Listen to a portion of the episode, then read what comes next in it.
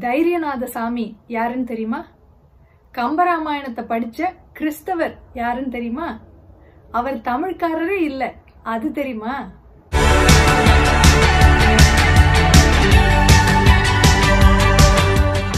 வணக்கம். எல்லாருக்கும் இனிய கிறிஸ்மஸ் நல்வாழ்த்துகள்.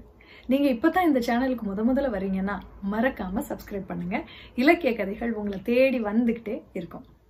போன வீடியோவுக்கு நான் போட்டிருந்த அட்டை படத்துல அதான் தம்னெயில்ல ஒரு எழுத்து பிழை இருந்துச்சு. அதை சுட்டி காட்டி திருத்திக்க சொல்லி எனக்கு தனி செய்தி அனுப்பியிருந்தாங்க தமிழறிஞர் தஞ்சை இறையரசன் ஐயா அவர்கள். இந்த மாதிரி நான் விடுற சின்ன சின்ன தப்பெல்லாம் பெருசுப்படுத்தாம இந்த பொண்ணு இலக்கியத்தை படிச்சு அதுக்கு தெரிஞ்ச வழியில ஜனரஞ்சகமா கதையா இந்த மக்களுக்கு சொல்லணும்னு நினைக்குது. அதனால இந்த பொண்ணு விடுற தப்பெல்லாம் பெருசுப்படுத்தாம ஊக்கப்படுத்துவோம் அப்படின்னு நிறைய தமிழறிஞர்கள் என்னோட காணொளிகளை தொடர்ந்து பாக்குறாங்க. அவங்க எல்லாருமே தமிழ் தாய் எனக்கு தந்த தந்தைமார்கள். அவங்க எல்லாருக்கும் அந்த அன்புக்கு நான் மனசார நன்றி சொல்லிக்கிறேன். சரி இப்போ எதுக்கு இந்த சம்பவத்தை சொல்றேன்? இதே மாதிரியான ஒரு அனுபவம் ஒரு தமிழ் அறிஞருக்கே இருந்திருக்கு. இல்ல இல்ல. அவருக்கு இருந்த அந்த அனுபவத்தை தான் இன்னைக்கு நான் உணர்ந்தேன். யார் அவர்? அவர் பேரு கான்ஸ்டன்டைன் ஜோசப் பெஸ்கி. முன்னூத்தி பத்து வருஷங்களுக்கு முன்னாடி இந்தியாவுக்கு வந்தாரு. பேரை கேட்டோன்னே தெரியும் அவர் கிறிஸ்தவ மதத்தை பரப்புறதுக்காகத்தான் வந்திருப்பாருன்னு. மதத்தை பரப்பணும்னா மக்களோட பேசணுமே. பேச்சு தமிழ் மட்டும் போதும் அப்படின்னு நினைக்காம சுப்ரதீப கவிராயர் அப்படிங்கிற தமிழறிஞர்கிட்ட தமிழ் இலக்கணத்தையும் இலக்கியத்தையும் படிச்சுக்கிட்டாரு. கம்பராமாயணம் சீவக சிந்தாமணி சித்தர் பாடல்கள் இது எல்லாத்தையும் விளக்கத்தோட தெளிவா படிச்சுக்கிட்டாரு. இதுல சித்தர் பாடல்கள் அவருக்கு ரொம்ப பிடிச்சு போச்சு. அவரே ஒரு சித்தரா மாறிட்டார். மரக்கறி சாப்பாட்டை தான் சாப்பிட்டார். அதான் சைவமாயிட்டார். தன்னோட பேரை கூட தைரியநாத சாமி அப்படின்னு மாத்தி வச்சுக்கிட்டார். அது வடமொழிங்கிறதுனால அதை தமிழாக்கி வீரமா முனிவர் அப்படின்னு நாம அவரை கூப்பிடுறோம். இப்படி இருந்த தமிழ் எழுத்துக்களை இப்படி மாத்தினார். ஏற்கனவே தமிழ் படிக்கிறது கஷ்டம்னு சொல்லிட்டு இருக்கோம். இப்படியே தமிழ் இருந்திருந்தா எவ்வளவு கஷ்டமா இருந்திருக்கும்.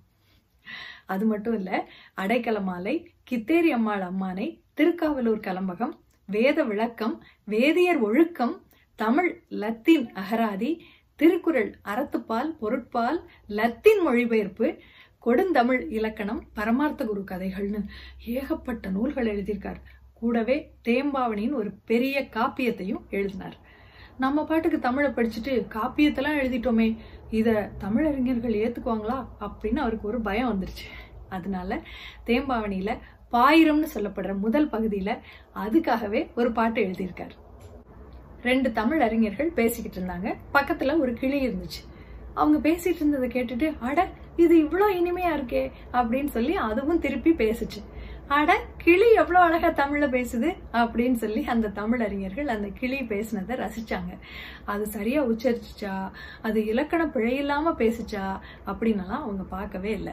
அந்த மாதிரி இந்த உலகத்தையே ஆட்சி செய்கிற அன்னை மரியாள் கூறிய அமிழ்த மொழியை அதாவது இயேசுவின் வளர்ப்பு தந்தை சூசேப்பருடைய வரலாற்றை நான் கத்துக்கிட்ட தமிழ் மொழியில ஏன் தகுதிக்கு ஏற்ப எனக்கு இருக்கிற கொஞ்ச நஞ்ச தமிழ் அறிவை வச்சு ஒரு காப்பியமா எழுதியிருக்கேன். அந்த கிளிய கேலி பண்ணாம எப்படி ரசிச்சாங்களோ அதே மாதிரி என்னுடைய பாட்டுகளையும் தமிழ் அறிஞர்கள் ரசிப்பாங்க அப்படின்னு அடக்கமா பணிவா வீரமாமுனிவர் அவர்கள் சொல்லியிருக்கார். பாட்டு பார்ப்போமா வன் தமிழ் இனிதில் கேட்ட மடக்கிளி கிழக்கும் புன் சொல் கொண்டு உமிழ்ந்து உரைப்ப நூலோர் குறை எனக் கேளார் கொல்லோ உண்டு அமிழ்து உமிழ்ந்தால் என்ன? உலகு ஒருங்கு ஆழ்வாள் சொன்ன பண்டு அமிழ்ந்து உண்டு யான் புன் பாவோடு கக்க கேட்பார். அப்படின்னு தேம்பாவணியில வீரமாமுனிவர் சொல்லியிருக்கார். தேம்பாவணி இனிமே கிறிஸ்மஸ் காலத்துல மட்டும் இல்ல அடிக்கடி வரும். Merry Christmas and happy New Year நன்றி.